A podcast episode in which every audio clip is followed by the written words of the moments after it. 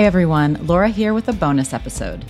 On our last episode, I had a great time talking with sex therapist and neurodivergency specialist Catie Osborn about her ADHD aha moment. So check that out if you haven't already.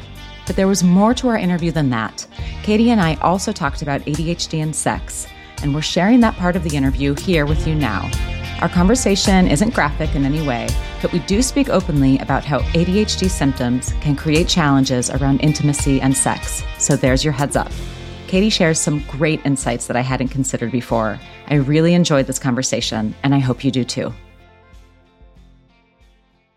I'd love to hear you talk about how ADHD can affect someone's sex life. Oh God, how long do Big you have? Big giant question. I'll say here, I'll do like my little mini introductory elevator pitch. So, as ADHD is often affected or affects executive functions, things like task management, task prioritization, finishing tasks, starting tasks, emotional regulation, uh, remembering stuff, all of these sort of things that like your brain does to get you through the day. Well, spoilers, sex is a task. sex is a thing that you have to remember exists. Sex is a thing that is often linked to focus and emotions and that kind of stuff. And so, yeah, about 40 to 50% of people with ADHD struggle with sexual disappointments and or differences is what i'm going to mm. say. Because i think like a lot of people are used to hearing like sexual dysfunction but the reason why i like to distinguish between disappointment and dysfunction is because dysfunction is often like something medical like there's something prohibiting like climax or something like medically whereas like sexual disappointments are more like oh, my neighbor just started mowing his lawn and it's mm. taken me completely out of the moment. And now I am not going to be able to focus on this intimate exchange that I'm having with my partner. Now I am sad and disappointed. You know what I mm-hmm. mean? So it's mm-hmm. not like medically anything happened. It's just that your focus and your attention got pulled in that direction and it's going to be disappointing for That's a great reframing. Um, That's really helpful. Right? It's really helpful. And that's something that i actually learned while i was i was working on getting my certification as a certified sex educator. And really like how that journey came about and this is i think maybe a really good sort of like framing of this entire conversation is so i had to take a lot of classes. And i was in a lot of different classes talking about sex and sexuality and stuff because I didn't go into becoming a certified sex educator to specifically talk about neurodivergency. That happened because of the lack of education that was happening in hmm. that training, basically, is what happened. I just wanted to educate about sex and sexuality because I think it's fascinating. But then I started realizing in all of these classes, the conversation always sort of was like, nobody here is struggling with executive function. Nobody in this conversation is struggling with memory issues or time perception issues or rejection sensitivity or whatever it may be. And it really came to a head during this one class where I had this professor who was extremely neurotypical. and he was talking about like something that a lot of clients will come in and talk about is when sex gets interrupted. And isn't it so awkward and strange when sex gets interrupted? And he was like, just reassure them. Just tell him it's no big deal, you know? And then he said this, and this is the part that has been seared into my consciousness, is he said, the moment is not precious if you have to pee, if the neighbor starts mowing his lawn, the moment isn't precious. Just jump right back into what you were doing. Just remind him the moment is not precious. And I was in the back and I like raised my whole ass hand.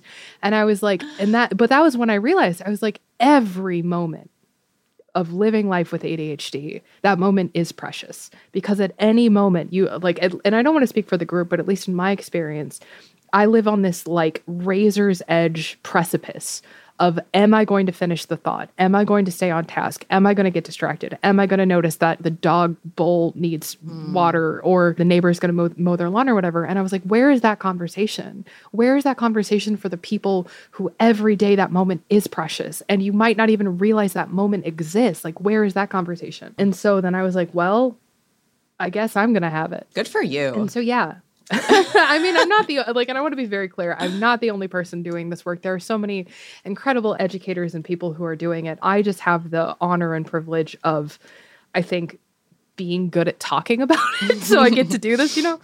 And there has been, thankfully, like a lot of great work done in the past decade or so. Again, just in terms of like ADHD, like even just studying ADHD and sex is kind of a new thing. And so there's like new information coming out all the time about it. And just like there's so much good stuff happening.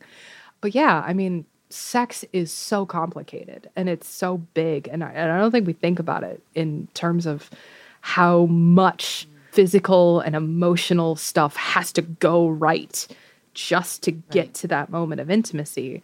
Um, and then when you add ADHD on top, holy cow, it can be challenging this is this is a very random thing to compare it to but i mean when we're talking with parents about trying to build empathy about what kids with adhd may be going through and like when we say go get dressed that seems like oh, it's just so simple just go get dressed. But then when you break it down into a set of visual instructions you're like oh wow there are like there, there are like seven steps in here that are involved yeah right? exactly exactly. Sex is a series of tasks. Mm-hmm. you know the joke that i always make is like especially in adhd brains like your brain doesn't really make a distinction between you know remembering that sex exists and remembering to make a chicken salad sandwich. Right. like it's just information. The emotional weight that we ascribe to that that is a separate process in the brain you know. But even more than that like past just the initial complication of ADHD you also have to remember that about 40 to 60% of people with ADHD also struggle with depression and anxiety. Right. 95% of people with ADHD, give or take, struggle with sleep issues. People struggle with rejection sensitivity. They struggle with food issues, sensory issues, all of these mm-hmm. different things.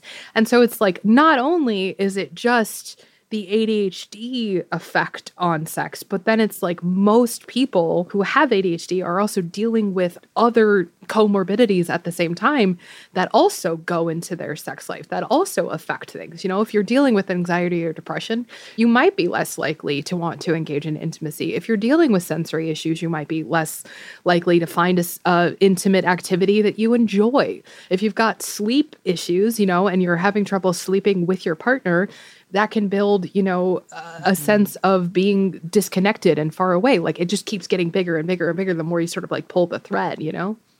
I'm sure you give different types of advice to all different types of people with different struggles and whatnot. But like, is there one top piece of advice or piece of information to keep in mind in addition to sex is actually yeah. a series of tasks? I have two pieces of advice. And the first one sounds like a little bit like a flowery speech, but I promise it has a point. But one of the other things that many people with ADHD deal with is this idea of all or nothing thinking, where if it's not worth doing perfectly, it's not worth doing at all. But there is also interesting and and it's i think one of the most counterintuitive ideas that has ever been induced, uh, introduced into society is that there's this prevalent idea, I think, due to how we present love and romance and intimacy in movies, of if they love me, they would just know. If they really love me, if they really were the perfect partner, they would know, you know, that I need to hear I love you every day, or they would know that I want to be touched in this way, or they would know if I've come to climax during sex.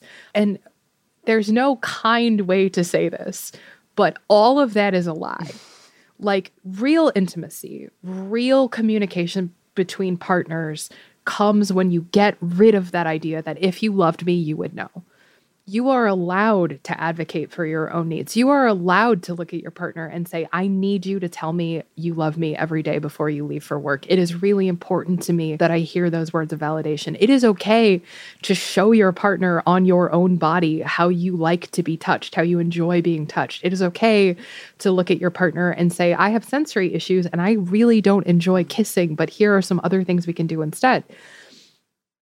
But when we take that idea of like mind reading, if they love me, they would know, and tie it into that idea of all or nothing thinking. I think sometimes there's this lie that we tell ourselves that there's this perfect way to have this conversation, that there's this one perfect speech that you have with your partner and it magically fixes all the issues and you you know you you tearfully hug each other and everything is fixed. And what I always say is that the biggest part of neurodiversity is that things are always in flux. Things are always changing. You're going to wake up and you're going to have more energy one day than you did the next day. You're going to have more focus one day than you do the next day. And so letting go of that, letting go of the idea that there has to be this perfect conversation. It can be imperfect. It can be clunky. It can be awkward. It can be weird and uncomfortable. But isn't that moment of being uncomfortable, isn't that moment of vulnerability in which you really look at your partner and you give them the gift of telling them what you need, what you want, what you like, giving them that information in order to support you, in order to really give you the opportunity to be loved and appreciated and cherished in the way that you need? Isn't it worth that conversation? And that conversation can be ongoing. It doesn't have to happen all at once. Yeah. It can change month to month, day to day, whatever. That is my biggest piece of advice is that you have to be willing to communicate Mm. and you have to be willing to be vulnerable in a way that might be scary because a lot of people that I work with have never done that before. They've never sat down and say, actually, when you do this, it feels terrible. Can you please never do that again? And this is people who've been married for 30 or 40 Yeah, years, yeah. you know?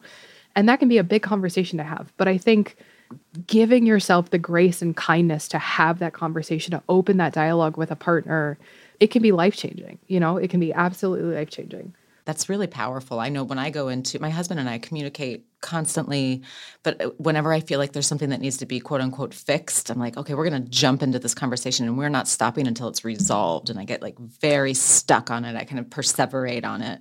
Right. And that is something that has taken me a lot of time to even a tiny bit like pull back and be like, no, no, we can, we can continue to talk tomorrow. Like, let's move on. Let's watch a movie, you know? Exactly. Like, right? You don't have to do it all at once. Yeah. It can be minute, and especially if it's a big change, Yeah. you know? that's like, hard. That is really. It sounds so simple, but it's so hard for a lot of folks with ADHD, right? yeah. All right. What's your second thing? Oh, don't make orgasm the goal. That one's way easier. It's much less flowery. But so many people go, it's Yeah. not sex if there's not an orgasm at the end, right? It's not worth it unless we both quote unquote finish, you know? It's so funny to me how like revolutionary the idea of like just don't worry about orgasm. Mm-hmm. Just worry about being there with your partner and connecting with them and, you know, finding ways to like give each other pleasure.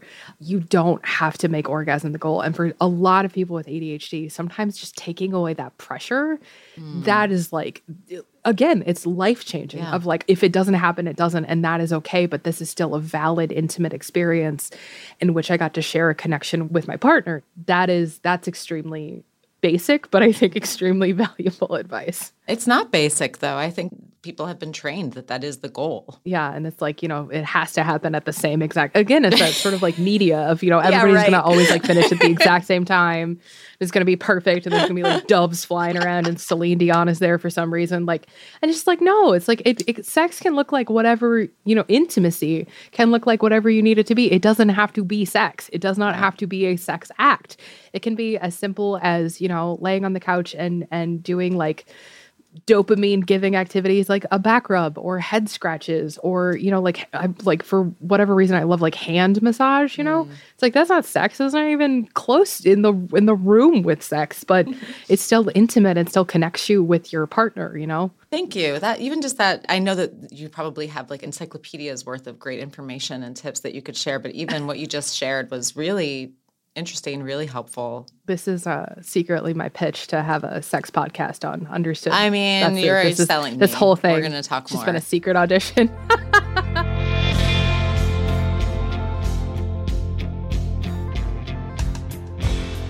You've been listening to ADHD Aha from the Understood Podcast Network. If you want to share your own aha moment, email us at ADHDaha at understood.org. I'd love to hear from you.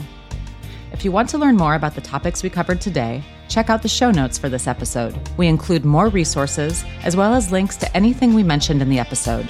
Understood is a nonprofit organization dedicated to helping people who learn and think differently discover their potential and thrive. We have no affiliation with pharmaceutical companies.